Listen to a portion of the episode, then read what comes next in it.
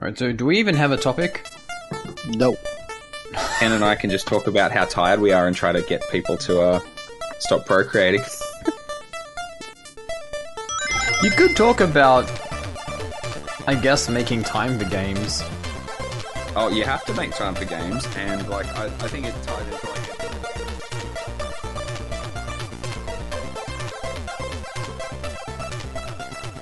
Welcome, ladies and gentlemen. Contractual obligations uh, ensure that I'm here to introduce episode 79 of the Pixelcast.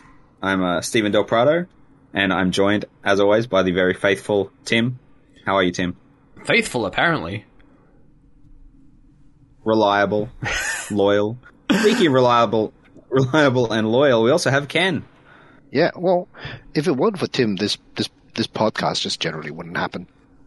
Tim generally just carries the rest of us on his back. You hear that, He everybody who's not on this episode right now? No, no, it, you hear that everybody who just just does not respond. That's what I mean. Shade thrown. Anyway, let's let's not uh, dwell on the negatives. Let's look at the slim positives that we've got. Uh, we're here.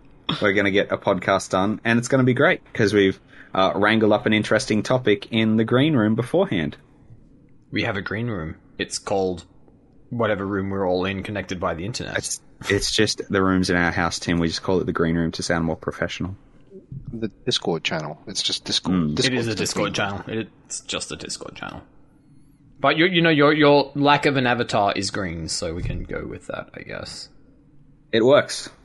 Anyway, well, uh, let's kick it off with what we've been playing before we get into our main topic. Um, Tim, would you like to start with what you've been playing? Um, sure. And first, um, introduce said main topic. And pulling back the curtain behind the green room, we did kind of just tell Steve he was hosting like ten minutes ago. Um, Less yeah, well, than it was be less than ten minutes. fewer than ten minutes We'll- ago. we'll roll with it. Yeah. Um, but yeah, the It's gonna topic very- when we get to it will be um, it's much games wanting to be your game and take over your life and like leave you with nothing else to do. Um, and almost appropriately linked to that, although it will eventually end. I am still still very much deep into um, Horizon Forbidden West. I spoke about this last episode, and I still stand by the sign that y- the way I was probably describing is um. All right, so Elden Ring is probably your old boy, and this is Avengers Endgame, whatever. Like this is a lower common denominator, still good at what it is. Pro- it's probably go- I'm going to go forget about it by the end of the year, but I am enjoying it a lot. I'm probably close to like 40 hours now, and I have no no sense of Endgame anywhere in sight. Um, Like the Avengers. yeah, I like what you, you. You get what I'm saying, though. Like, Yeah. No, it's a it's a tentpole AAA game, and I don't know why people expect them to be anything more than that. Like, no, it is exactly what it claims to be, just done super well. Like, it is Yeah. shocking how polished this is, considering how many Uh, movie so- parts. sorry, did we mention the name of the game? Yes, I believe yes, I did say Horizon. Horizon, Oh, all right. Forbidden West. Don't go there. It's forbidden. Or as my um, partner calls it, Aloy, which honestly is a equally sensible name for it. So, but I mean, you could describe it as as more Horizon for those who've played um, Zero Dawn.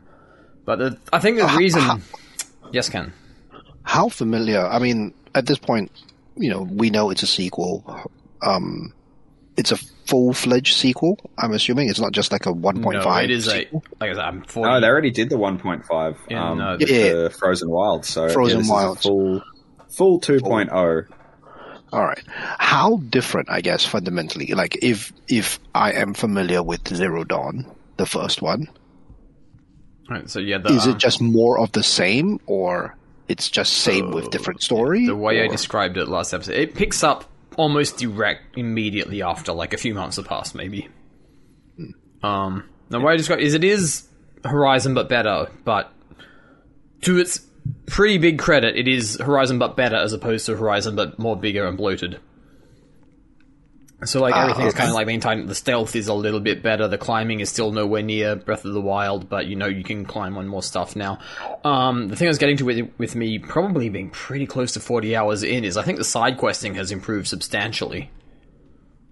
So I, if I I, think that would have been difficult from the first yeah, the game. first game wasn't kind of like, hey, this robot is causing havoc in these fields. Please go kill it. Or hey, I need some piece of equipment that is a part of this robot. Please go and kill it and bring it back.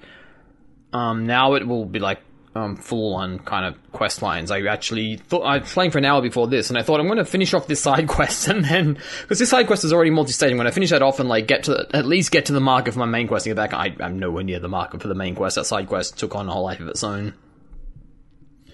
Um, I guess just kind of pull up. I guess this could be spoilery. I'm just going to pick up at like a random side quest as an example that I was doing a few days ago, where you kind of meet some people who are on like a training expedition and one of them got injured and got blinded and you're kind of sent off to like look for supplies for them and during that like they're trapped up a tower so there's got a whole climbing segment there.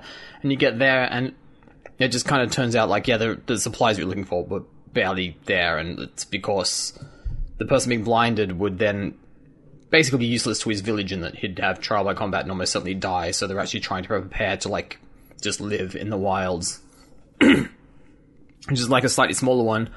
I think a lot of this is like, man, a lot of making a side quest better is like just having a couple of stages of interaction and like just contextualizing it a bit more interestingly. Um, So this one, it doesn't quite get to like Witcher 3 standards, which is still like just somehow it's going to be a decade soon and it'll still be the holy grail of side quests. But is enough here that like a side quest is I'm doing something other than just mindless busy work. Yep. um, when I played the first Zero Dawn, I generally, I mean, I didn't mind the side quests. Um, I quite enjoyed the world as a whole, but I actually was not a huge fan of the monster hunting. Um, particularly when you have to hunt the big monsters, the Oh, the big sort of the fire the fire spitting dragon thing um and the crocodile thing you know and and the saber-toothed tiger thing like I remember a I- little bit of frustration in the original and what I guess it does kind of force you to play a certain way at some point. Either that or get overpowered. Both of which like, are possible. yeah But once I learned to use a ropecaster, like you have to do it a certain way, but there's something super satisfying about those big fights if you use all the tools. On the other hand, if you're not invested enough, I can see them just being incredibly frustrating, and you're just going to want to level up. yeah i found them like like every monster kind of had like after a while they had their patterns and you just had to do it that particular way um so I, like I said, I wasn't a huge fan of those monster fighting, monster hunting part bits where you had to set traps and watch their path pathways because there are bits in which they they they literally just walk around in a circle. They will literally walk around a circle on a on that that particular area in which they hmm. live. And you watch their path, and it's, it's just they'll just go round and round in circles, and you just watch them Yeah, go round and round in circles until you're they walk across the trap that you set on the path that you've seen. Like, is the is that part is the monster hunting bit better? It's, I mean, I actually West? liked that the first time around because I mean, the, they do walk in circle circles isn't exaggeration. They you can kind of lock in like a trajectory that they're kind of looping in. Um, but there's definitely like more environmental traps and things to bring in now, particularly if they're in an area that's like close to a settlement. Like you'll be able to unleash like a ton of logs or boulders that'll like come down crashing on them. But like in because I a lot of my when I'm coming to this game is it's kind of like Horizon, but what I remember, and I have this feeling that if I go back, there are going to be these small things that are going to suddenly seem a lot stiffer than I think they should. Um, but I do think like, and, and I actually thought this applied to the original in general, which is for what is ostensibly an open world game. Although it doesn't always play that open world, it just happens to be in one. Is the combat generally, I think, is actually really, actually very good and like super satisfying and exciting a lot of the time. Hmm. But I don't Not- know. If you didn't like the Monster Hunting before, I'm not so sure you're going to be sold on it again unless you start Yeah. really tinkering around with the different tools that they give you. Because, like, the circle is just for you to, like, lay the land and lay the traps. No, it's just it just felt like I don't know I don't know if this comparison is fair or accurate, but I've always found like you know a completely different game in say in say like Monster Hunter Ultimate. No, the one Universe Monster Hunter, the one that came out and was super popular. Uh, I spent quite a bit of time Monster that. one. Hunter World. Yeah, that's the one. I, I've always felt that the monsters there that your hunting felt more sort of, I guess, naturalistic. They felt more part of the environment, and they felt. I, I've always, I've always felt that like, okay, they seem to be of the environment and react in a way that is commensurate with what the environment presents. I think there's Um, maybe a slight symptom of this being again like the equivalent of the Hollywood blockbuster as trying to be a little bit of everything. So it would make sense That- that Monster Hunter would have better monster hunting overall, just as Metal Gear would Yeah, have yeah, better yeah. stealth overall. Absolutely. So I've always, so that was kind of my struggle with um, Zero Dawn, is that the monster hunting just, it felt very, uh, tacked on is too strong a word for it, but it it it didn't feel like it Undercooked? fit. Well, no, an undercook is not quite. the- It just feel it felt sort of out of sync. I think it's Like, one of those things got- where if you miss some ways that you're supposed to approach it, that it just feels kind of wrong. Like that, I remember that Ropecaster was a game changer for me when I started actually using it as opposed to just relying mostly on different bows and arrows. I absolutely use the rope caster. It's just that like those monsters just didn't feel of the environment and reacting to the environment and they didn't belong in that environment.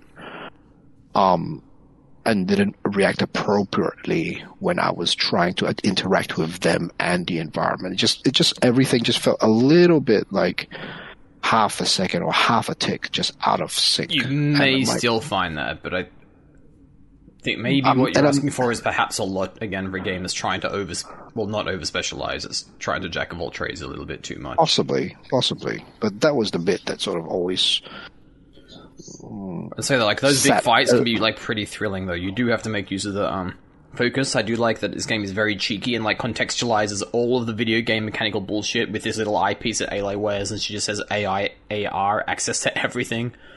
Um, you definitely you can um target different parts of the animal the animals the robots effectively a lot more easily now. Like when you're locked on and scanning them for weaknesses and strengths, you can actually highlight different parts of their bodies, some of which are explosive, some of which may be vulnerable or immune to certain elements and like try and pick them off that way, but it does turn into like just chaos a lot of the time.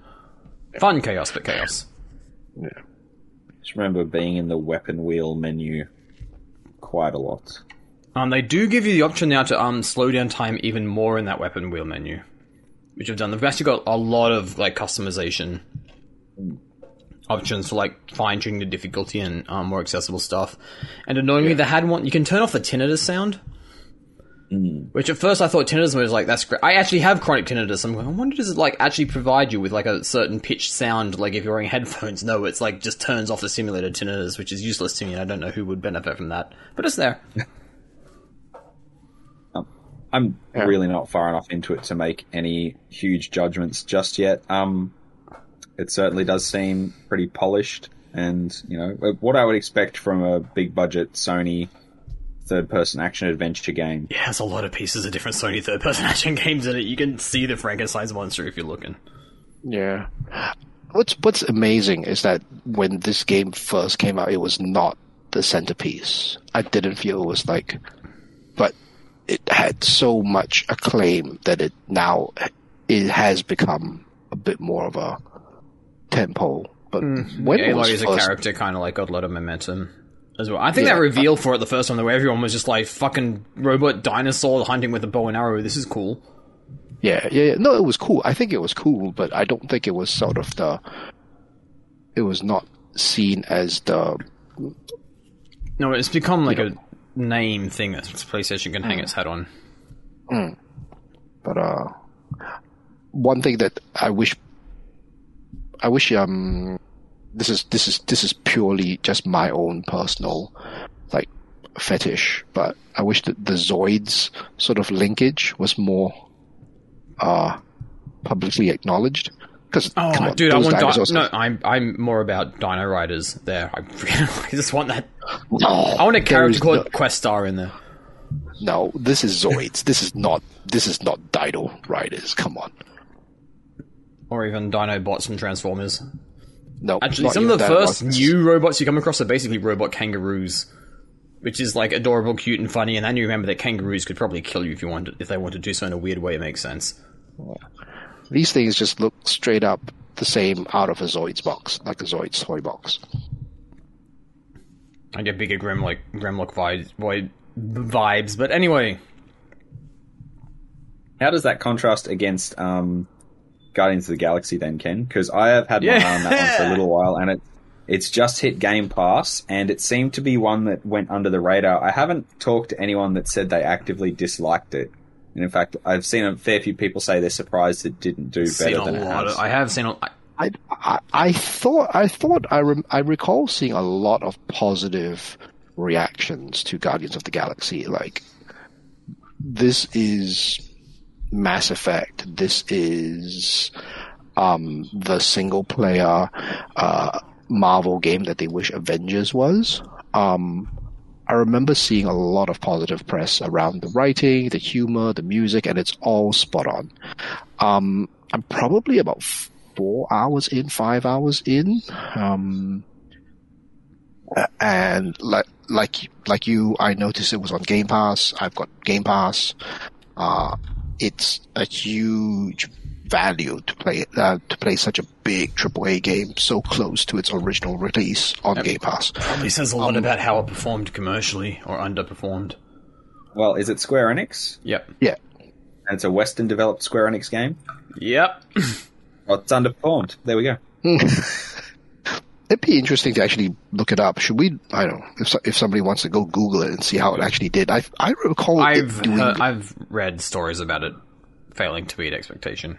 What I'm Yeah, but expecta- but but expectation is always like, oh, uh, Lara Croft only sold three million instead of four million, and therefore it's under. But it's like, no, you sold like a huge amount, like, you know, Okay.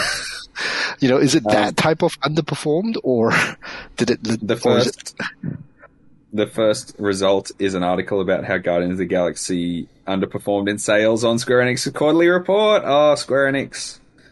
it- But I mm. don't Why do you not know surprise anybody like that game came out and like we were all pretty plugged into game Twitter and not many like it seems like something people were just slowly discovering like every couple of weeks somebody new would be playing it but it definitely did not catch fire I think in the way I felt that it did. I felt that it was like, holy smokes, this is this is unexpectedly good, and it is unexpectedly good. Um, there are, like I said, four to five hours in. The characters are interesting. Um, already this early in, a few of the characters are sort of re- revealing their um scars, I guess. So that it it adds like compelling reasons to want to be uh to engage with them. Like there's so many systems in there, I think. Like if you talk to a character and you interact with them in a particular way, uh and there's lots of opportunities to interact with them as you're walking through the stages. They're going to remember your conversations. They're going to remember things like there'll be a little thing that pops up. Rocket will remember, uh, is really thankful for, to you for doing X. And it's like, oh, okay, this is straight up out of, um, Walking Dead. Telltale game. wow Telltale is it game. out of Telltale to the point where it doesn't actually mean anything and they just put the text there because they know they're just going to manipulate you with it anyway I, I don't know. I don't know, but I hope so uh, because I, I I love that at the end of the day. Like I know it's such a huge like it's become such a huge joke, but I really love that that was their like when they realized that they couldn't possibly carry over every single you know like change that Conversation someone made in their yeah. storyline. They're like, nah, look, we're just gonna have like one ending, and it's just gonna be a big thing that funnels people down. But if we tell people what they do matters, they'll believe it. and it, it Yeah. worked honestly like when I was playing it I was like yep sure Yeah. So, uh, you know, you've got that. There's a lot of interact, a lot of opportunities to interact. You have your spaceship, which feels like a home, which almost, almost pretty much immediately feels like a second Normandy already. So there's a lot of Mass Effect, Mass Effect sort of triggers. If you if you're hoping to get like a Mass Effect type experience, this is actually pretty close. You've got a spaceship that you have that you can sort of walk around in, and that's your home in which you upgrade your weapons and have conversations with your teammates. And you've got your room, which you know, you know, which is you know, different parts of of the spaceship that you walk through. Um, so far, I've been on four to five sort of quote unquote missions in which you walk through. There's there's a few quick time missions in between, which is you know whatever. I'm not a fan of quick time missions, uh, quick time events, mostly because Most Um, people aren't. Well, They're most people aren't. They're not great, but this one's a very simple one. It's just like mash on an, a, a- a particular button multiple times or get the timing right on a particular button. But there's like, if you fail, it just resets you and you have to do the quick time event again. So it's like, No worries, if there mate. is Just no- go. yeah, I know, but if there's no fail state for a quick time event, then Yeah, does You it might stay as the well- same buttons as well, or is it like It's- it's- it, it stays the same buttons. Okay, It's like it stays the same buttons. You're supposed to do the exact thing, and then if you fail, you just reset, it, and then you have to do it again. It's like you might as well just finish playing the cutscene. yeah. I hate Like- it when games throw that at you, and you're like you're halfway through picking up your phone or eating something, and a and a quick Yeah. time event pops up, and you inevitably fail that first one. It's like, oh my god. Especially, uh, games that like have sometimes have it and sometimes don't, and you're like, I've got this glass of cola or a beer on the table in front of me, and I don't know if it's safe to take a sip or not right now. oh yeah, and and if it's like if it offered at least like oh you failed this quick time event, here's an alternative like thing. I like is like happens. maybe just like a slightly clumsier outcome if you have to be linear.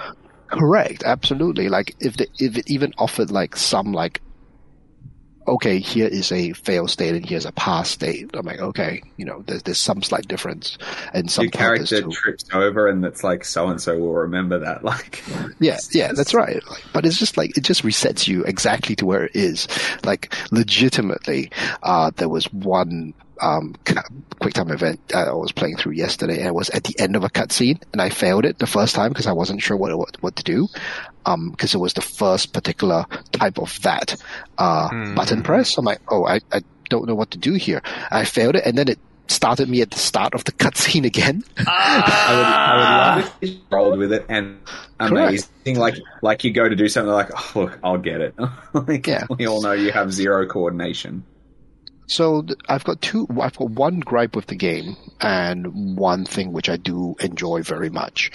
Uh, I'll talk about the gripe first. Like the so far, all the missions I've been been sort of on has you and the team walking through the environment. And as you're walking through the environment, there's a lot of chit chatter between your teammates, and they're just sort of riffing on each other, talking about things. Um, every so often, you sort of interact with them. There is a button press that comes up because you can sort of guide the conversation, and that's where the this person will remember what you said thing because this character and that character will argue, or they'll be on opposite sides of a of a of a discussion, and then you pipe in by picking by siding with one or the other, right? So like as you go along, you, you're talking and you're chit chatting, and that's kind of nice. And then it goes to a what what the game telegraphs very clearly as this is the combat place. This is the watch out, guys. This is the combat arena spot.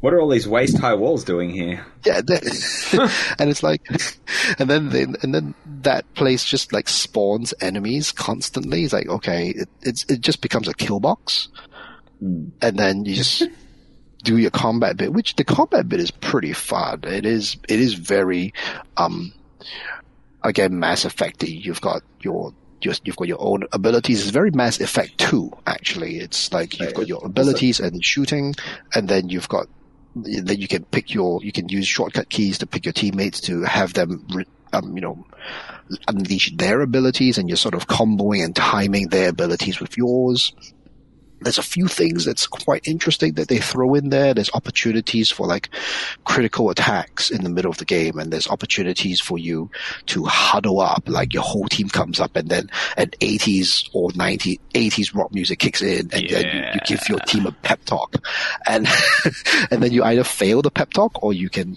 or you pass the pep talk. If you pass the pep talk, your whole team gets a damage bonus. If you fail the pep talk, only you get a damage bonus. It's actually like, okay, like that actually works. That's cute. I like that. That's, it's kind of cute, right? That's actually kind of cute. And they all come up to you and it's like literally you have this cut, you have this cut scene and it's this psychedelic, um, color screen in the back, like purple swirling colors, and all your teammates are just staring at you in the face, and they're arguing and talking about things, and you've got to be like, "Come on, team, let's do it. We can, we can do it." And then everybody just rolls their eyes at you, it's like, "Yeah, whatever," and then you fail.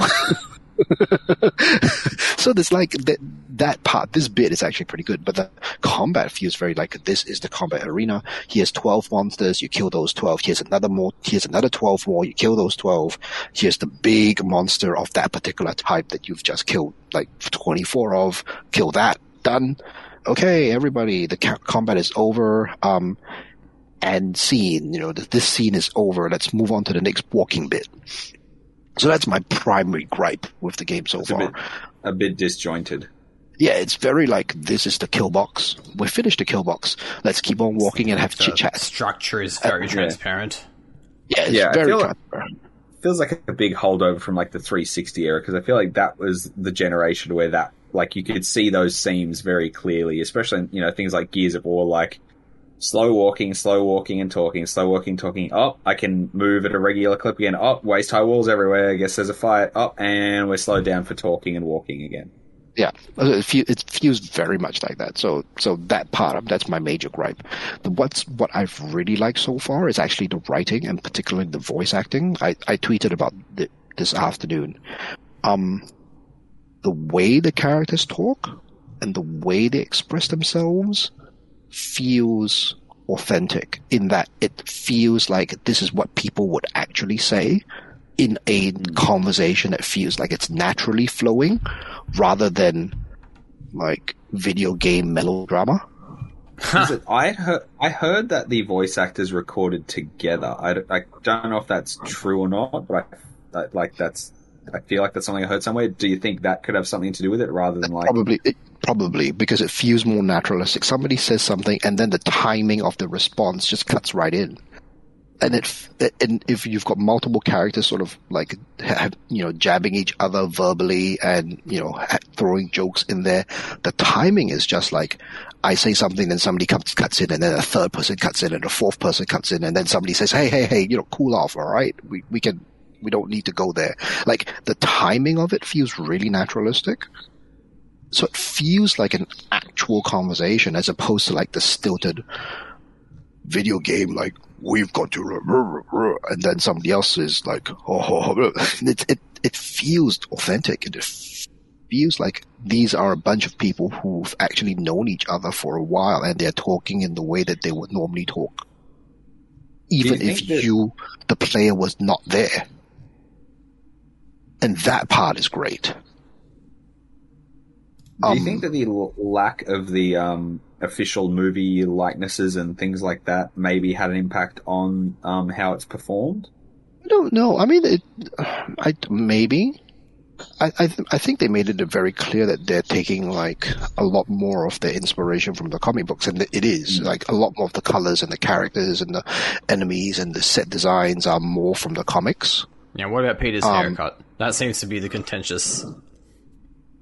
Well, he he's just got a coif like as Peter does, like in every in in in, in every sort of Guardians of the Galaxy comic book, Peter has like always like the most pompadourous hat uh, hair. Every- like it's Every every iteration, bar the one that most people are familiar with. Yep. yeah. It, it's it's always like all right.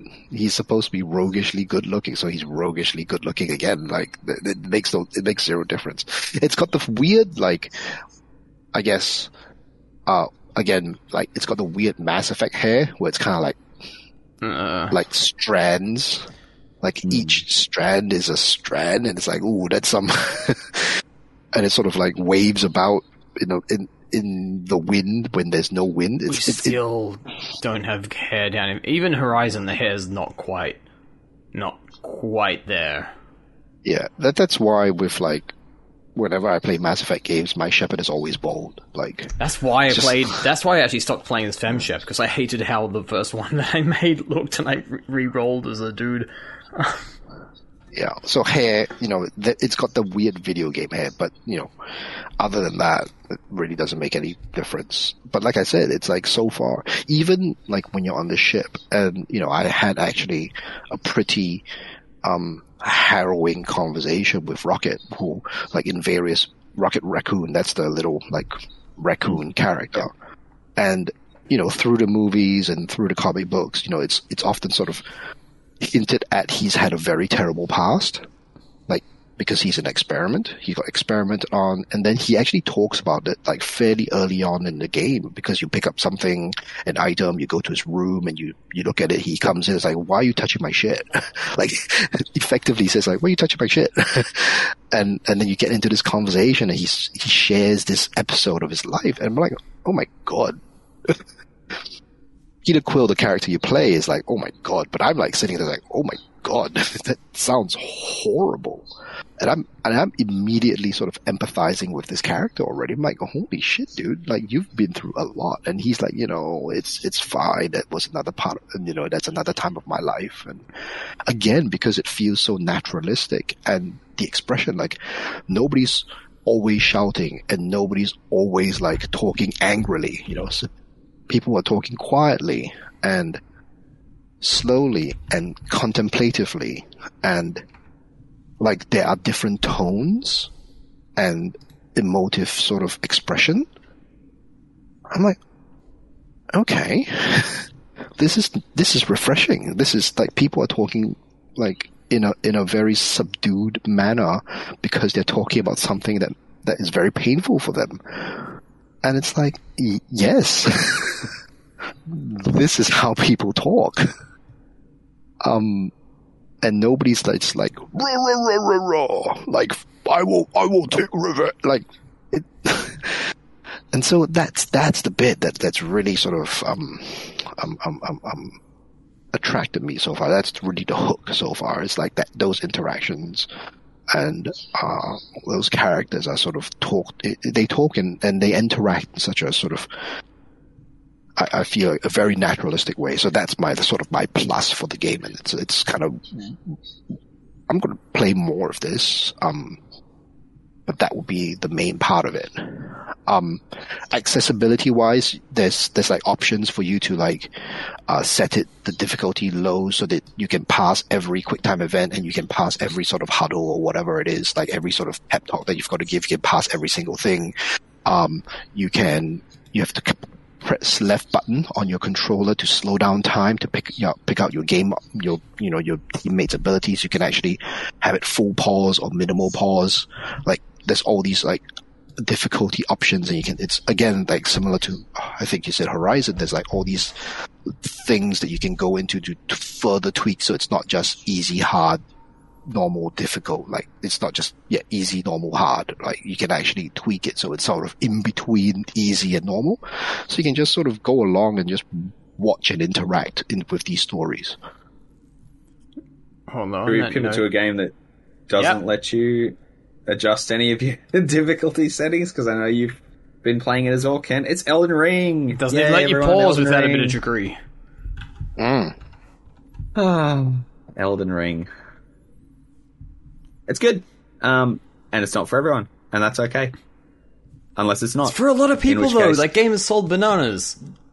Yeah, it's um, it's it has. I would be very interested to see if it's just completely smoked Horizon Forbidden West, which man, those guys just cannot catch a break, right? No, we said that lot. We yeah, we commented on that a lot last episode. yeah, it's um, it's a real shame. Um, but no, uh, as as someone who is a FromSoft aficionado, um, but is not slavishly devoted to everything they've ever done, I think the series does have issues, and Elden Ring certainly has some of the issues still in it that I don't particularly like. I really felt that um, Namco Bandai maybe put some pressure on them to really lean into that um, this game's so hard BS that started to sort of infect um, Dark Souls 2 and then I guess to later degrees, um, Bloodborne and Sekiro, it seems like they've tr- adjusted some of that somewhat. There's still these damn multiple phase boss fights um, that are pretty tricky. That, I mean, that was something I never really dug um, when that started appearing because from memory, it wasn't such a huge thing in Demon's Souls and Dark Souls. Um, so I understand Sarah talked about um, Elden Ring last episode. Um, obviously, I did the uh, first impressions for uh, player two, and I'm 30 plus hours into the game now, and it seems like I've probably got another 60 to go at this point. It is. It seems um, like this is a hundred hour game, like just on average. It is, and it it is, and it's um, Well, again, it's it comes down to your skill level. I've I watched someone finish it in 37 minutes doing a bunch of um crazy things that I would never imagine to do in a million years. Um, but yeah, it seems like the general consensus is you're probably going to be anywhere from 60 to 90 hours, depending on how quickly you clock bosses, what you know particular routes you've taken with your weapons and your skills and your build, and just generally how much experience you have with the Souls games, how much side content you decide to dive into, and all of these other elements. Um, I'm really enjoying it. It is something that I want to keep playing. Um, and I think it'll be really interesting to see where FromSoft goes from here. But um, clearly, a lot of the chatter online is people. I don't know. It's such an interesting case. Like we've got all of these games that are going out of their way to be welcoming to as many people as possible, and um, Elden Ring, which is unapolog- unapologetically a From Software game, and I think that people feel like they're being um, gate kept from an experience, and I guess they are to a degree. Um, it's like all of these other people are having the fun, and I want to have the fun, but I can't have the fun in Elden Ring. Um, so I need Elden Ring to not be Elden Ring in some ways, which I, it's such a I don't- tricky like, issue where I don't care about, man. Like, do whatever you want. I cheese the fuck out of some of these bosses. I don't care. Like, a win is a win. I, I put it in my preview. Noted thespian Vincent Diesel once said, a win's a win. Doesn't matter if it's by an inch or a mile, a win is a win. And in this case, it absolutely is. And you are out of your goddamn mind if you think FromSoft put summons and ashes in there so you don't use them, you dickheads. oh, well, if it's meant to be finished at level one with a club, how come that's not the only way to do it, you know? You only had one weapon in Sekiro, you geniuses. Like, come on. Get a grip. Like, I, just, I don't get the headspace of those people. Like, what, you just want your fake online fantasy awesome person points because you beat a game with self-imposed restrictions. Cool beans, mother trucker. Get a life. It's a tough does- because how on the other hand, how if does- that's the thing that a how does person wants someone to do, let them else's do fun that. diminish yours? How does someone else's fun diminish yours? Like, if that's a thing you value, like, I'm not going to be able to beat those bosses at level one with a club, so I'm not going to do that. And I appreciate that you can. That's really cool. But then it's kind of whack to sit there and you know rag on. Oh, well, that's not the real Elden. What is the real Elden Ring? Maybe go. You've gone down some Twitter degree. rabbit hole that I have not even looked at, man. I feel It's like Twitter, I'm it's a probably giant- it's a mentally healthier warren, because Tim. of this. Absolutely. Um, it's you know, there's uh, I I feel like it's probably very squeaky wheel, like fringe elements who shout the loudest, and obviously other people then shouting on top of that. It's just this whole cacophony. Um, and we you know we get the well that's not uh, that's not approachability and accessibility aren't the same thing. Like it's not the fact that the game is hard; it's the fact that it doesn't cater to specific um disabilities and other things like that, which I get, um, and that's totally cool. But like, I can guarantee you that like ninety percent of games releasing still don't do that. So I think if we're going to highlight from for that, we need to highlight every developer that's not doing that. I'm saying not where it's like super tricky, where so much of their game's identities. It's not even. Be- it's more patience than difficulty a lot of the time, but like the experience would be ultimately very different if they did do some of these things. But uh, But, but like, put slow mo in there. I don't care. Like, if someone if someone's going to get enjoyment out of having the boss at like a quarter speed because that's what they need to be able to deal, then do it. I don't care. Like it. But I, Yeah, I and and like like I think like I said, so I've never been a fan of these type of games. I tr- really tried to get into Demon's Souls, Hmm. and the thing is, I like the idea of these games. The idea that um, it's a terrifying experience. You're often dealing it, with it alone. You're exploring a scary, scary place that will that is merciless and dangerous and treacherous. Like I like the idea of what these So games you, are you love the thematic elements, the ideas mm. that it's getting across, the feelings it's making you feel, but the actual playing is torturous. And what you've just described, Ken, is the way I feel about playing Monster Hunter. I've tried so I've tried so many Monster Hunter games, and I just don't care about grinding for insect No. bits to make my next armor upgrade. I No, do not. sa- same. I, I same. Like I'm not a fan of the grinding bits of Monster Hunter. I wish I could be like, So but I, I do like I do. So I mean, like, anyway, but Yeah. with Demon's Souls and Dark Souls and and and the Soulsborne. It's alluring, like it, and, and I and I get that. I completely Yeah. understand that for people, And- it's like I, I want to be part of this thing because all of this stuff around it is so cool, but I'm being kept from it by. I mean, whatever is keeping you from it, if it's just the fact that you really don't like the stamina based combat and you really don't like the obtusity, oh, I don't know if that's a word, but the obtuse, the, the obtuse, Obtuse nature, nature. of of Yeah. um, the you know the way the game onboards or doesn't onboard you in terms of anything, and the way the Right. story is very much um, you have to dig to find it. It's not just putting it on front street for you in a lot of ways. So there, there are multiple sort of things that we ever, whenever, whenever, whenever this game is talked about, and whenever this game's difficulty, approachability, accessibility is talked about, there is multiple issues that come together. One of the most problematic issue is this is actually not nothing to do with those games, but it, layered on top of that is some type of gamer cred. Right oh yeah, that that is what's fueling the oh I beat this game the real way. Like there is some imagined credibility, legitimacy that you that you gain or borrow from dupe approaching the game from quote having more time than a lot of other people. And I, like the Yeah. way it's the the way it's meant to be played. Like you have this very specific idea of what play means, and if you've done it within this particular frame uh, of reference, therefore you've done it properly, and therefore. I'm a more legit gamer than you. Like I on- blame Bungie actually for when they were originally saying that the hardest difficulty in Halo or whatever was the, that was the real way to do it.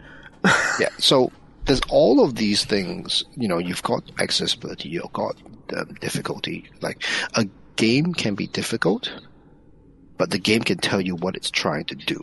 Like that's part of it. That's part of the obtuse nature. It can tell you its basic mechanics without revealing its lore and losing the mystique. Like one of the things that people love about the Souls game is the mystique, and you've got like, oh, there is this, there is this thing that I just discovered. Did you hear about it? Did you see it? It's like there is the mystique, but those are the best elements of the community when that stuff comes out and it's like we're you know we are all suffering through this together and let's try to talk about how we can overcome or how oh hey did you find this item oh that really helps with this thing or Yeah. oh if you go this way you'll find this thing and all, like that is the best parts of that community there's- and obviously the worst parts are the ones who are like well you're not playing it properly it's like i'm pretty sure i watched some guy finish these games with a Donkey Konga controller so unless you're that guy you probably can't say anything yeah, promise and you that if- the Donkey Konga controller is not the way you're supposed to be playing that game. That's well. right. As I was going to say Yeah. that too. D- the donkey. Yeah, correct. That's also not the way it's meant to be played. Um, If but we can just get a statement from Miyazaki on the legitimacy of the Donkey Konga controller, maybe all of these issues can be put to rest. Yeah. Like if he could just come out with, look, the only way to do it is to be blindfolded, hanging upside down with a Donkey Konga controller, white noise playing in your headphones, um, and unless you beat it that way, you have not beaten the real uh, Souls game. Then I guess we're all scrubs. Yeah. And like I said, I haven't gotten to this specific game yet, but I did sort of load up um, Dark Souls 3 um, a week ago. And um, 10 minutes in, I'm like, oh my god, this is so tedious. They're they're, they're demanding. Like you, you have to play them on their terms. In, It's not a- just it's not just certain degree. demanding. It's like and oppressive. I- I like it's it's not you don't load it it's- up to have a relaxing session after no, it's work. not Like, even oppressive. It's not even that. And I think we'll get into this like a little Hmm. bit later as part of our main topic. But it's like 10 minutes in and the game has barely told me what to do. And I'm walking towards this guy and he's so slow. And I'm like, oh, I just do this thing and I died. I'm like, okay, let's do it again. I'm like 10 minutes, 10, 10 minutes of my time is very precious right now. I don't have 10 minutes to give you. I I don't have half an hour to give you. I don't have issue an here hour. now isn't actually in the Souls game, and I actually want to hear about Elden Ring itself. At some, it's this idea that like we have to be able to play everything that is cool and trendy at some point, Oh yeah, that and, too. and it envelops you. It's like, like, you know what? Let Dark Souls, whatever, be Dark Souls, and stop pressuring people to think that they have to be a part of that zeitgeist when maybe No. they can just I sit in think the it's corner okay. playing Mech Warrior. There you go. Yeah, I No, think it's okay. but- to, I think it's okay to realize But, you I are mean- not the audience for everything. no, you can. It's fine, but I think Yeah, like cool. I think like uh, we've talked about it with with Horizon. We talked about it a little bit with like Guardians of the Galaxy. Like legitimately, Guardians of the Galaxy has multiple difficulty levels, but again, you can finesse the difficulty. There are under each difficulty, there's another like 15 options for you to just sort of tweak it a little bit. Like literally, literally, the, like I told you when I talked about Guardians, like there is a uh, thing that you can you can determine how much the game slows down when you call up the menu to uh, to call on your team members. It, the default is set to 0.7 and one is maximum full pause and zero is zero, zero is zero pause. So it's zero to one and it's 0.7. I legitimately can just tweak it to 0.8. So I get like what, half a second more? A quarter of a second more? I, it, the, the difference is so infinitesimal in the con, in the overall conceit of the game, but it gives me just a little bit more control. Just that You get, tiny you get to have the experience you want with your leisure time. Yeah. So nobody's saying that the difficulty needs to be like this game is meant to be mysterious and oppressive and difficult and merciless and you're about to get your butt handed to you. You can get your butt handed to you. Um but just as easily as somebody can just as much as people can put the difficulty up, people can put the difficulty down. And there is a there is a there is a this is what the designer enta- entails or this is what the designer and uh, you know wishes you to experience. This is their vision of the game and so that's normal difficulty. That's normal. That's this is the game as i envisioned you to partake. But it's like if i give you a you know what we're going to we're going to We're like, getting off topic, analogy. and I could see how that Yeah. may actually destroy the community discovering stuff together aspect of the game if some people like crank Oh everything no, down and but, then but it's just like kind of. it's it's like you go to a restaurant and they give you like a knife and then you say like, "Hey, can I have a spoon instead?" Like it doesn't destroy the meal. Like you go to a restaurant flawed and you say, comparison there, but I, I think that it's so. I think this is. I think the community stuff, and as Tim has touched on, makes it so difficult to adjust this because people love these games for very specific reasons and they feel protective of them. They don't want that to change because they feel like, again, their experience is going to be diminished if someone else's is improved. And I think it's fair to say gamers tend to be a pretty selfish lot. yep. Just, you yeah, know, that that's that's kind of my point. like when you it's say an, it's an inherently very selfish hobby in a lot of ways. Like, let's be honest. Um, leave me alone so I can do my own thing for a while. Sometimes with other people online, but a lot of time just by myself. Um, it's very inward looking. So I can see why huge swaths of the audience don't want other people to mess with the way it is. And it, it is the most approachable Souls game in a lot of ways. Like, unlike Bloodborne or Sekiro, Sekiro was probably even the worst for it. That game was so tightly locked in in terms of the way you had to play that game that if you did not play it the way you needed to play it, um, you would not finish it at all. There is some flexibility in Dark Souls in, you know, the weapons you use, the approach you take, the direction you go. Um, you might find some enemies easier to fight than others, but that doesn't make it accessible. Um, and I think as much as we can go on and say, oh, it's the most approachable Dark Souls game, it's still a it's still a Souls game. Like it is still it still has that DNA embedded in it. And yes, you can jump, and yes, you got a horse, and you can do all these other things, but it still has a lot of those basic elements in there that mean that if you play enough, you may just get to the point where instead of having one roadblock, you've just got roadblocks in every direction. And where that point is for you could be five hours in, it could be 50 hours in. And then it's just whether it's worth it to you to try to navigate those roadblocks to get to the next piece of content that you want. Um, again, I'm, I've, I know what I'm supposed to go and do next. So I'm just sort of puttering around doing some other things to try to mess with some stuff in game. So, So- one thing I specifically want to know about Elden Ring to try and make this at least a little bit about actually Elden Ring before we go to break is one thing I keep keep on thinking. And Horizon is also guilty of this. Is my main issue um, with open worlds. Horizon's solution is that they do they kind of studied BBC whatever, so like everything always looks spectacular, but you never really know where you are in most, mo- most open world games. You kind of rely on that map and the icons. It's like from my understanding, from what I've been hearing from people in Elden Ring, it's being designed in such a way that you actually kind of can navigate it just naturally. Yeah, th- for a few reasons. Um, it really encourages you to get on your horse and run around a lot. Um, the people will say that the open world is sparse, and I did in my preview as well because in some ways it is, but it's also very dense, depending on how much you want to deal with. Like you can go to areas of the map and have encounter after encounter after encounter. Or you can jump on your horse and just bypass those and go to the next big thing that you can see on the map. And I think there's very distinct biomes in some of the cases um, where areas do have very specific visual looks. Um, some of them much more so than others. And just the sheer array of locations and some that it's a deceptively large game. Um, and I think we've seen a bunch of people say that like you will get to points in the game where you can't believe there's more game essentially. Um, the verticality in this thing is unlike um, most other open worlds we've ever seen before. And Yeah, I've I've heard a lot about it. It's kind of like the opposite of um, Dying Light. Instead of like advertising how much stuff they have, they've kind of gone out of the way to hide it and just like let people discover it and almost be be shocked Yeah. by how much stuff, by how much meat is actually on that bone.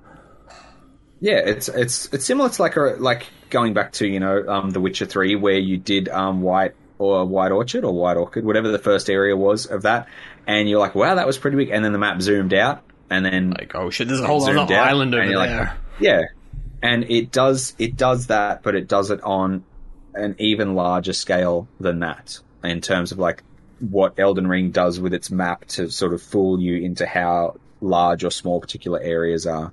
Um, again, it's it's not surprising that it's taking people 100 hours. I think there's so much content in there, which can be such a negative word. Um, it has so many things that people in Souls love. Like it's got the legacy dungeon, so you've got your classic Souls areas like your castles and other things that are very tightly interwoven. You've got your open world, which you know gives you you know something to do. And I, for me, that's a flow and a pacing thing. It helps you take your foot off the gas in a way because other Souls games, it just it, I feel like so much of the pressure is because you have to go forward because there's nothing behind you because there's nowhere else to go generally. The levels are very distinct in terms of you should not be here. And I think Elden Ring's a little bit more fluid in that. Like it won't take you long to figure out you shouldn't be somewhere really, but again, there's so many other places to go. Whereas even Dark Souls or Dark Souls 2 or Dark Souls 3 it, or Bloodborne, it was very clear like I need to go in this direction and it's pretty tough. So I've just got to push through. Push through. Elden Ring, it's like it's like well, bugger this. I jump on my horse, I go somewhere else, and then you go to an area that you thought you'd completely cleared out, and you find more stuff there. And it's just it's, just layers that upon doesn't layers that are unfolding. No, and I again, it's uh, much like Breath of the Wild. uh, It is a game where there are a few things you can go and do, and then you could go and finish the game if you were skilled enough at the game to go and do that. So it's the kind of thing where you're, I will probably have to spend 90 hours getting to the end. And no, other people will do it in much less than that. Apparently, 17 minutes or some shit. Yeah, well, yeah, 37 minutes. Again, that's using, you know, that's like proper like speed running. Um, again, I, I'm, I'm never going to go as far as to say that I think it's a game everyone should experience or try because I don't feel like people need to have that pressure of feeling like they're missing out. Um, and don't kid yourself into thinking, oh, I'll like this one. If you don't like Souls games, you're not going to like Elden Ring. It's I I've been there myself with Monster Hunter, and it took me a long time to get to the point where it's just like I don't like Monster Hunter, and that is okay. And it's okay that other people do, but I don't like it, and I need to stop buying Monster Hunter games and then selling them because I inevitably don't like them. So Likewise, it's okay to not like Elden Ring. yeah, it's You can okay even to not respect like that these it's well done and just say it's not for me. Whatever, man. There's other stuff coming out. Yeah, that's fine. Like, don't stress. You know, there's only like thousands of other games out there you can go and play. Just because this hmm. thing's a new hotness, it doesn't matter if you know if it's not your jam, it's not going to be your jam. Like, If I it's give not money like, to oh, Ukraine, you could literally buy 900 right now. There's probably about a day left on that bundle before. No, you no, you absolutely have to jump on the new hotness regardless of whether it's irresponsible or not. responsible or not. I'm going to enforce us to be responsible though and say we need to take a break. we do need a break.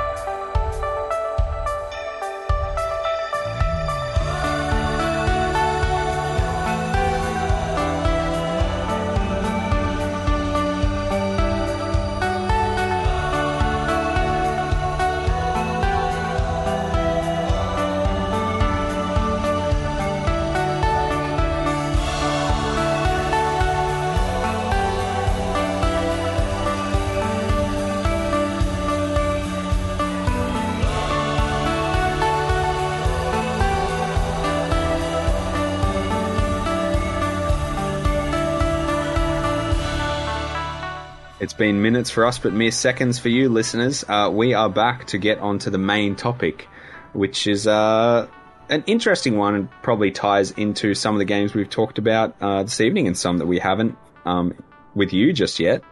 Uh, but that is games which uh, basically take over your life. And we're not just talking about games as a service. This could be a game that grabbed you for two weeks and, you know, held you and wouldn't let you go until those end credits rolled and you made time for that game. Gentlemen, do we have examples of this in our own lives that we can think of recently? Tim, What is a Gue- I guess Horizon is getting pretty close. I mean, I can't remember. you are prioritizing it over things like sleep. Uh, not quite, but it's lit- like. So we had a potential other topic for this, and I was like, oh, and you know what? I've got this whole bunch of other games mentioned earlier. I, I'm just, just gonna push this. itch.io has a for the Ukraine bundle. Go buy it. It's like 900 games, and I thought I bought it, and I was like, maybe I should play something there, so I have something else to talk about in the podcast. But I could just play more Horizon. I could just let my money go to the cause and just play more Horizon. There it is. You've already done your good deed. What do they care what you do with your time? They don't, I would presume.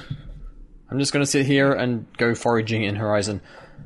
Instead, I think the I don't get lost in multiplayer stuff, and I thought the direction of this would be like people who literally play just one game. So I'm looking at Well, you, de- Nathan Cox, and Final Fantasy XIV. I I see your Twitter That's- feed. definitely part of it, and I I can understand the attractiveness of that.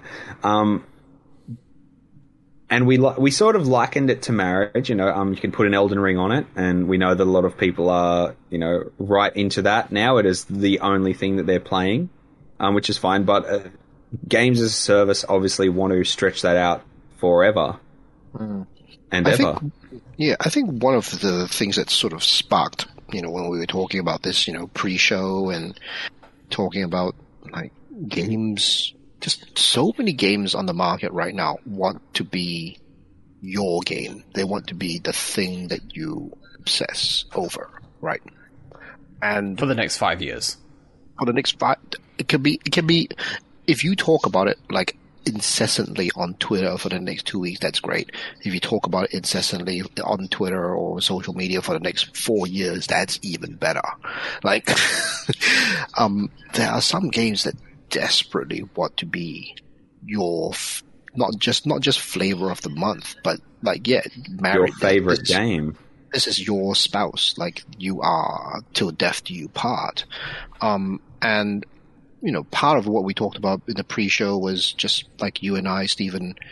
You know, we've got family and kids. We've got all of these these commitments outside of the gaming, so our time is very precious, right? So you can either de- dedicate that time to the thing that you know, or you can dedicate that to a wide variety of experiences. Like it depends on what you what you uh what is important to you. But like literally three weeks ago, a month ago, Dying Light two said that they had what five hundred hours of content. I haven't even And- given them five minutes of my time. Yeah. that game desperately wants you to stick with it for that for those 500 hours. Well, it's got a precedent Like, I- there because it turns out like the first one was still getting updates because it had a very dedicated.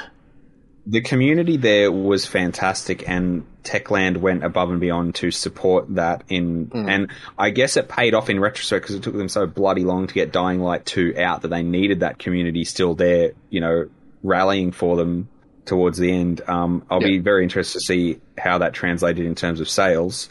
Um, Yeah. But again, where I am at this point, like telling me your game is 500 hours is actively a turn off for me.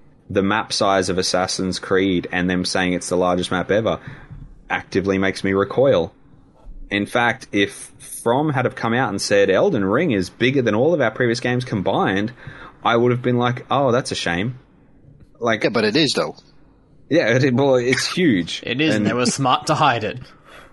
and that's the thing. Like, I, th- I think it's, I'm, it's now getting to the point for some people where you're like, oh, so it's really big, but I'm just doing the same crap over and over again, aren't I? Yeah. Because again, we know that economies of scale being what they are, you just hit the copy paste button, change a few words, and cool. Now We've you're got collecting a different type of yeah, flower. we've got yeah, we've got a bunch of quest design done, and the map looks really filled, and there's like, but again, it's nothing exciting. It's like if you ask anybody about The Witcher Three, and what do they love about that game? The side quests. What do they hate about that game? The flippin' question marks that were everywhere. Yeah. Like, So, yeah, I, I, for myself, like I've been married to various games at various points in my life. Um, please list them, Ken. I'm very interested. Mech Warrior in hearing these Online and things. Mech Warrior Online, and then there's also Mech Warrior Online.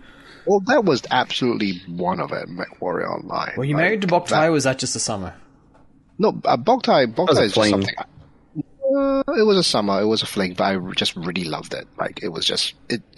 That was that's just the special one that that sort of always takes that that corner of my of my of my life and, and my heart. But yeah, I was married to Mech Warrior Online for a very long time. Like from when the first beta was closed beta was launched in like 2012. I literally bought my laptop, a gaming laptop specifically for that game. Uh um, I was married to that game. I probably put in about f- all up four to five hundred hours. It became an Um, issue for earlier iterations of this podcast because we say, what's everyone playing? And Ken would always just be playing Mech Warrior Online. Like, that's literally the only thing I'm playing every night, hours every night for every night, every week for years. And Is that something you can see ever happening again, Ken? Could you Uh, see it yourself? kind, kind of, it kind of is right now, but to a lesser degree. I'm pay, I'm playing a lot of Apex Legends. Um, yeah, I'm playing a lot of Apex Legends at the moment. Maybe uh, a couple hours, an hour every night for the last six months. That's adding up. Um, I'm gonna Yeah. I'm gonna get really clumsy with this uh, metaphor we've used. Do you think that the attraction to being monogamous with the game uh, means that, to the exclusion of all others, you are feeling safe and secure in that aspect of your life, and you do not have to take up the mental overhead of trying to search for other games? Yes, Certainly try learning other play them games. again. like Hmm. So, the, I mean, like for something like Apex Legends, I for a little while Overwatch took took up a large chunk of my time. I, I, I as I sort of think back, a lot of it like uh multiplayer games. Um, Battlefield Bad Company Two actually took up a large chunk of my life, like specifically Bad Company Two. Um, I played that solid every night for about, a period of about nine months, two to three hours every night for a period of nine months. Um, that was the only thing I played. Um, yeah, some, and because it's multiplayer, there's part of it is having friends to play with, so that's that's definitely part of it. Being familiar with the game offers, and this is this comes back to our discussion around Elden Ring. You know, comes back to the discussion around Souls Soulsborne games. Like, there comes a time in which the understanding of the mechanics, like you no longer struggle against You've got The understanding of it? yeah, you got there's understanding the systems, and then there's like physically, you know, like utilizing or Executing. taking executing it, right? But I at least I understand what's going on. I, I'm not Hmm. always the best at executing. I think you know my difficulty of Soulsborne games is the execution is like I don't understand and I can't execute. And a game like Apex, I understand, I can execute maybe forty percent of the time, but I can execute it to some level. Um, and that ability, that sort of concoction just makes it easier for me to like, okay, I understand what's going on. I understand the map. I understand the lay of the land what I'm looking at on screen. I can, I understand the audio cues. I understand the visual cues. Um, if something's happening, I can sort of very quickly discern what needs to be done. And so, yes, you're right. Like the, the sort of being stuck to one game, um, makes it such that it's easy to understand. Like there are people who literally play only Dota.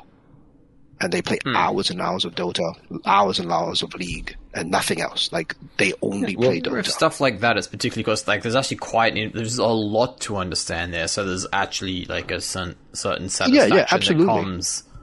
And Oh, I it could also but- be how the Soulsborne genre got so big as well. Is like they're impenetrable at first. I Oh, think it comes down to like you get that satisfaction from systems mastery, but in an online game, there's ever evolving meta, and you can never completely master other players.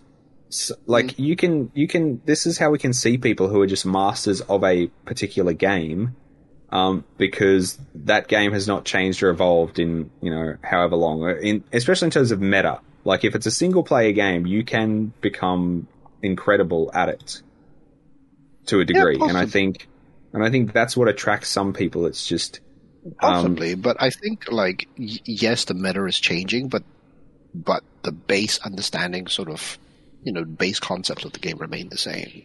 So when you try to learn new meta, it's not you're not starting from zero. Yeah, no, you're not from- starting from scratch. You, it's it's it's But- like a, a slight shift, and it's it's it's that novelty or that slight shift that prevents it from becoming stale and boring. Uh, I mean, maybe for other people, like not quite for me because I don't really pay attention to the meta. Um, Again, like there's something like Destiny. Like Destiny just feels good to play. Like I don't care about the meta of that game. The gunplay in that game is Bungie knows how It to just- make shooting feel alright. Yeah, it Yeah. just feels really good. Now I fell off Destiny because then I feel like some of that other stuff got in the way of it. Like I felt like I needed to be playing it all the time, and I it's not something I can really manage to do at the moment. So I fell off Destiny because it could I couldn't marry that game and spend all my time with it. But um, coming back to your analogy, I mean, I actually think it's a very good analogy, like the idea of monogamy, like because it becomes habitual. It becomes, it becomes, It's comfort food. Like it's just like It's a comfort food, reliable it becomes- routine. But it's more than that. It almost at to, to a point it becomes identity, right? Oh no, you're not just. It's not just a game. Like you're, I'm, oh, I play Dota. Like I'm not just like I play video games. I play Uh, I'd Dota. yeah, I'm I I'm I don't play Dota. I'm a Dota player. Like it's Yeah. just a slight shift, but it's you know Correct. Like it becomes not just habitual, not it just becomes comfort. Like oh, I've got. It, it becomes almost as much as your identity is. Oh, I'm a dad, or I'm a I'm a I'm I'm a husband, I'm a father. Like And oh, as I'm you touched on, like when you tie the social stuff up in that, like you know, Hmm. pe- people have been married and had children, and gotten divorced because of World of Warcraft. Like, there's it's been people who yeah who met and married in World like- of Warcraft. yeah. And now Facebook Facebook's had, just like- inventing it. yeah. yeah, they I think lost they've a gamer invented friend Second to Life. World of Warcraft. well, didn't lose him as a friend, but there was a guy way early university days when World of Warcraft. I used to borrow some games from him, but then World of Warcraft came out, and that was it. That was his game. Yeah. No longer could I uh, talk to him about like different stuff that was coming out. No longer. I actually first time I played Deus Ex, I borrowed his copy. Yeah. That that time was gone. Like boom. And I think was- like this idea of I'm a X X game insert game name player, it's not a new idea because I think we've talked about it. I'm sure Civilization has done this to people in the 90s. You know, there, there is a there's civilization players, there's building sim players, there's NFL Madden players. There's like Definitely people, who I'm, like lock into a genre. I'm a FIFA player, I'm a Madden Yeah. player, I'm a Call of Duty player. I'm an Like, Assassin's I'm a- Creed player. Like some, like we, I know there are plenty of people out there who that's like, when does the next that come out? Because that's pretty much the only game I play. Yeah. and it, and will, and I guess those delivery systems are built around that. That's why they keep that content coming because they know, like, they'd have the data on the back end to say we can keep this person on the hook for this many years or this many months until we need to release something else. And as long as we do that, they'll keep playing this, and that's all they'll There's an play. interesting potential twist coming here now that Microsoft is buying out Activision, where there's no longer going to be pressure to sell a new Call of Duty every year because it's just going to be Game Pass. And are they like how are they going to move that into just keeping people locked into this online?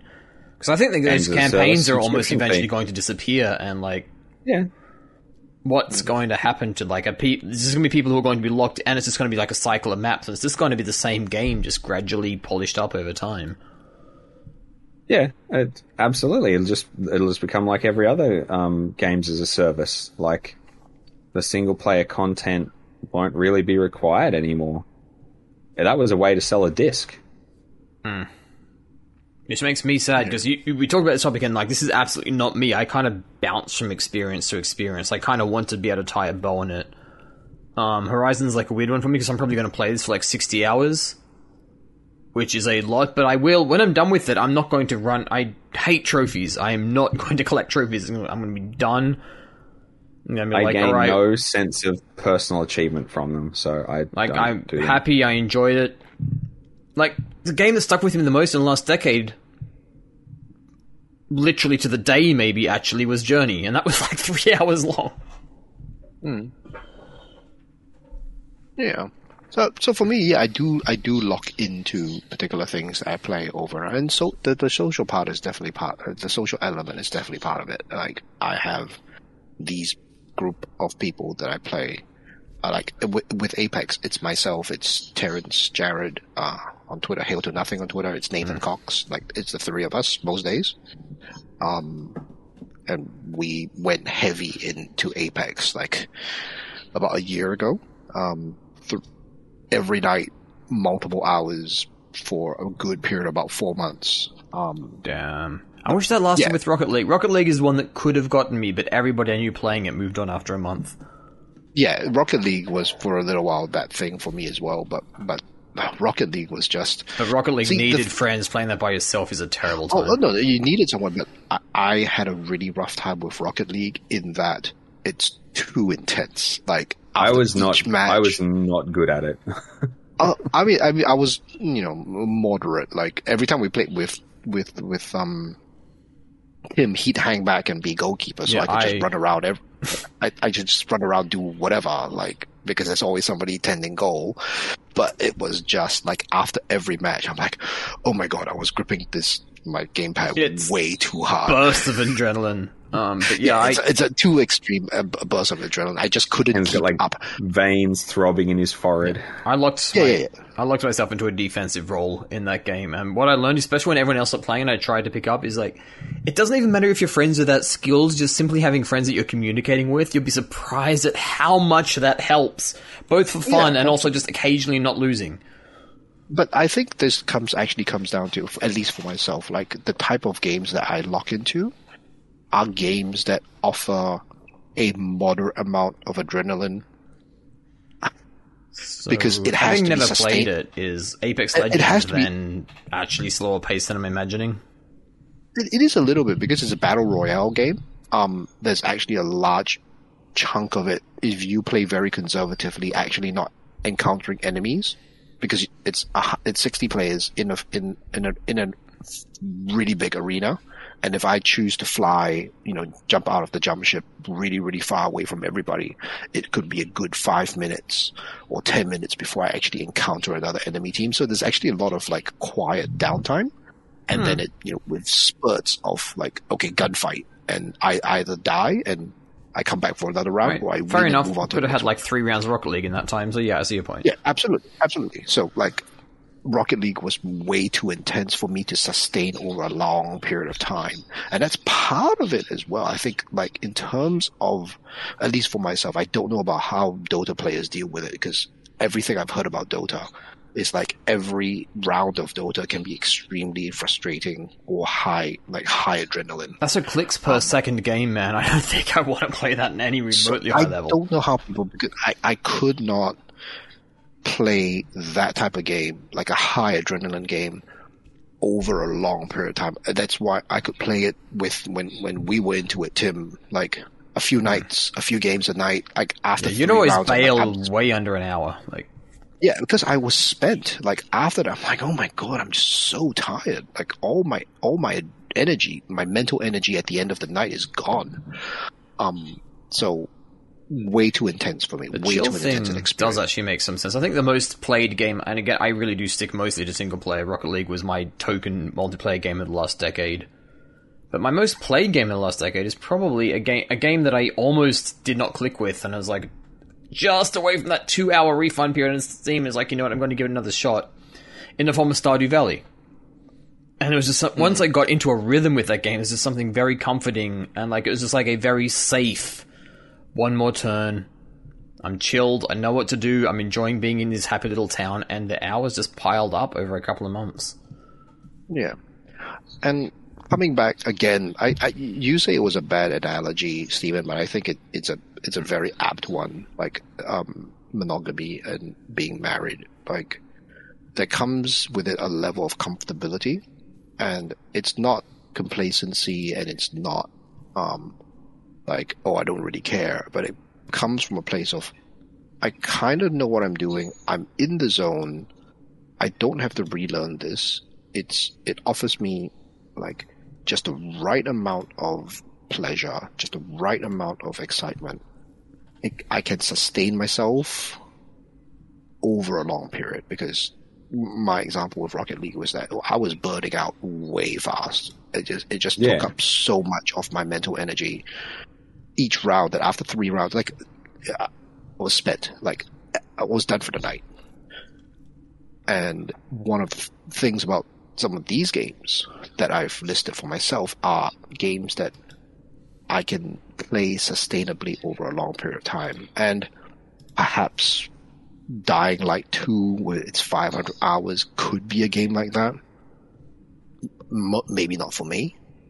Um, some people have way much more uh, mental energy to expand, but not me. Um, I have a I have a very shallow well of, of energy at the end of the day. I too am drawing from a shallow energy well, sometimes from the start of the day. Um, but I, I, I think that it, it, it's very much the same for me. Like I, w- I think that at various points, um, it would have been like I, I was into World of Warcraft for a not inconsiderable amount of time. Um, I think I had saw two expansions come out before I jumped off, um, because it just didn't mesh with my life, um, anymore. Like, um, and a lot of the people that I play with had sort of drifted away from it as well. And it was sort of time to give it up. I wasn't going to force that at it. You know, any of those games when it starts to feel like a job, like a thing you have to do, as opposed to a thing you want to do, I think it's time to give it away. Um, the DJ Max series was another one. I probably have hundreds of hours in those things. Um, and again, that's just, I just am in a flow state when I'm playing those games and it's uh, Yeah. always engaging. It's like you see some people get with Civilization or Stardew Valley where you just, just one more turn, one more turn, one more turn. And you look up and it's been six hours and you're like, oh my God, like I didn't even realize that was happening. Like time is a construct, um, really. Um, and I think, um, in more recent years with children, it becomes harder and harder to have those. I think, I think it's I think we have to be honest, or be honest with myself, that the, the sorts of games I like playing, I need a solid two to three hours to feel like I've got anything out of them. And I find it really difficult to just play in short bursts. So the alternative is I just don't play things generally, like unless I can get that set time. Um, but in the past few years, I think the big standouts for me would have been God of War 2018, which was, I think, the first time in a very long time I'd finished a 40 hour game in time to return it to EB Games and get my money back. I didn't do that because I enjoyed the game so much that I wasn't to, um, you know, be that scummy, but it was, you know, very impressive. I thought that I was able to get it done in that um, turnaround, which I know some people would be like, I would do that in three to four days. Um, kudos to you. I have other things I need to do in those time periods. And The Last of Us Part 2, which I think I finished damn near in the space of a weekend, and it was 25 hours. Again, I carved time out. I, How? I, Zombie man. because I because I was operating on the bare minimum of sleep I could manage, and I was getting up early when the rest of my household was still asleep to sneak some time in. Like you, you feel that life has a lot of gaps. Um, for some people, it has more gaps, and others it has less gaps. And if you can find a way to fill in those gaps somehow, or you have the desire to fill in those gaps, you'll be surprised at how much you can get done um, if you really want to. This isn't like some, you know, rise and grind BS either. I'm talking about using that time to enjoy yourself, not get some weird productivity mantra happening. Um, But it, if a game or anything really, it could be a, a, a TV series, a book, like any form of entertainment product or medium. Um, if it gets its hooks into me, I can miraculously find a lot of time if I need to. Do you Yeah. kind of collapse at the end of that? Yeah, it- it is. It's it's you know it's you're like oh my god it's done, um, and that was amazing. But uh, I probably don't need to do that again for a while because again it's like um, Ken has alluded to. I don't think it's sustainable, at least not for me at that level of intensity. And I think if you can have that comfort with a game where you feel able to jump in there for an hour a night and do that consistently, that's probably a lot healthier than trying to get seven hours of a game in a day.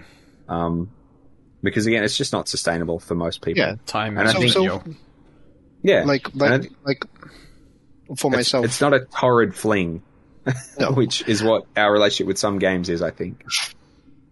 I mean, we've already referenced. I think this was you know pre-show, but you know our friend, friend of the show, friend of the website, James Swinbanks. He said, um, what was his tweet today about Uh, Elden Ring? Basically, uh, you know, somehow managing to find 60 hours in the space of two weeks to play Elden Ring. And um, I, I sort of responded to him, I, I- which I totally agree because I've done it myself before. You like you say you have no time, and you can find time for things that really motivate you. Um, but it seems to me that the the general thing people want you to do at that time is then be more productive after you've already been productive. And It's like you've worked a 40 hour week, man. It's what you've done Yeah. is in well, one, you've probably cut out a bit of sleep, but two, that time you spent sitting on the sofa going, Gah, all the time you spent Yeah. cooking is just gone into this thing that you know what you want to do and you're just getting straight to it. yeah, you you you prioritize and you find a way to fill in those gaps. And yeah, uh, James said, you know, like it's you know being able to find sixty hours in the space of two weeks. It's really just a testament to how much he's enjoying that game. But uh, in my response, I sort of alluded to the fact that it just really has gone to show me how little I care about most video games these days. Like, I just. I don't care. You are not motivating me to Well, there's a give certain you thing my about having precious those time. hooks in. Yeah. Yeah, yeah. I, I, I'll, I'll say like I talked about like Apex. I play maybe an hour every night. I might get maybe two jumps, two rounds of battle royale um, into a night. But my night generally is an hour of video games, maybe an hour of assorted media, YouTube slash Netflix slash some other anime I might be watching at that particular time Yeah. um, maybe an hour of just ticking along on Twitter and just mucking around on social media, reading things, the news, whatever. But it's like this sort of then helps me sustain a longer relationship because I'm not burning out on a particular thing. And if I ever feel like I am, I'll just like, well, I'll stop. Like I've If stopped. you want to stop playing Apex, man, I think you'd be. Uh, maybe Nathan and um, Terrence would be sad, but you know. Yeah, um, but I that's that's how I stopped playing Mech Warrior. Although I I'll, I'll occasionally log back in just to check things out, but you know my time with that game is Did that feel like a devastating breakup, Ken? Was it? Does it was just sort of like like an it's not you, it's me situation, or was it kind of like an amicable split? Um, I look, I I haven't uninstalled it. it's there. It's on my computer.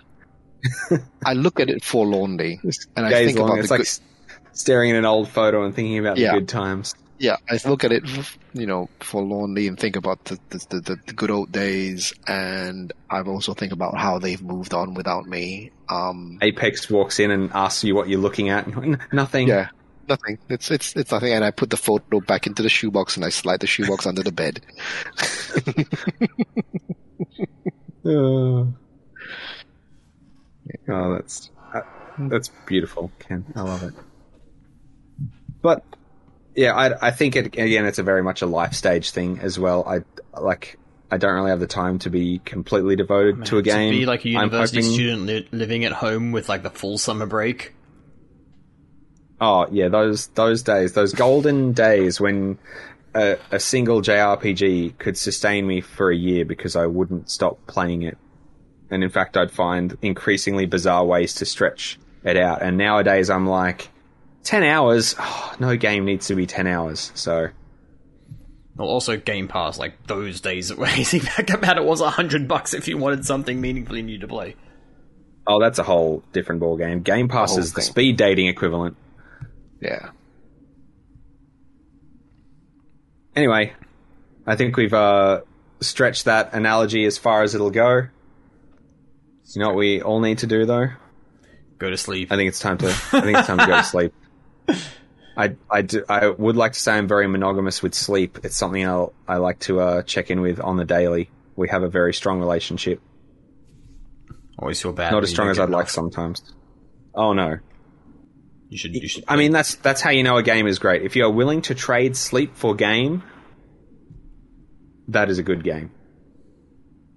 especially once Yeah. you're in- well into your thirties or beyond. You know what I'm not willing to trade sleep for? More of this podcast. It's time to go. Oh, cell phone. Those are rare. All right. Anyway, uh, Tim, uh, have you got anything coming out lately? Where can people find you? Uh, I should be receiving a review code sometime this within the next month. I should have another review landing. I don't know if I'm allowed to say exactly what it is yet. Um, so yes, I do have something of some description coming. A real review this time. Um, and you Very can find me at pretendbeard on the twitters. Ken, where can we locate you? Uh, you can find me at Pixel Hunt on Twitter. Uh, I don't have anything new upcoming at the moment, but I've recently put in quite a few videos uh, on our YouTube channel. Um, demos and games from the recent Steam Next Fest and a bunch of other things as well. Uh, yeah, Put it on in the background while you're vacuuming. Stuff. That's what I use YouTube Sorry? for. I said put it on in the background while, background while you're vacuuming or making breakfast. That's basically what I use YouTube for. No, you need to you need to be sitting in Sitting front down, on the TV and coffee ready. to all of our Player Two videos because they're all top quality. I think it's so sweet that Ken, that Tim really enjoys your dulcet tones while he's doing all of that drudgery. Ken, it brings a smile to his face. It's, it gets me through folding the laundry exactly. All right. Well, Um, I expect I'll have an Elden Ring review sometime between now and the end of the year. Uh, that's going to really depend on my skill level more than anything. I I feel is where it's getting. Um, but otherwise, you can find me on uh, Twitter at at Gorath forty four thousand. Um, and if you like board games, at no underscore shelf control. Little Still pun there name. for you. Still a great name. I know it's good. Um, and that's going to be it for episode seventy nine of the Play Two Pixelcast. Thank you for joining us, and uh, hopefully you'll tune in next week. Bye. Or in two weeks because we, we're you know we're, we're fortnightly. Yes, that we are. we can edit that, right? Um,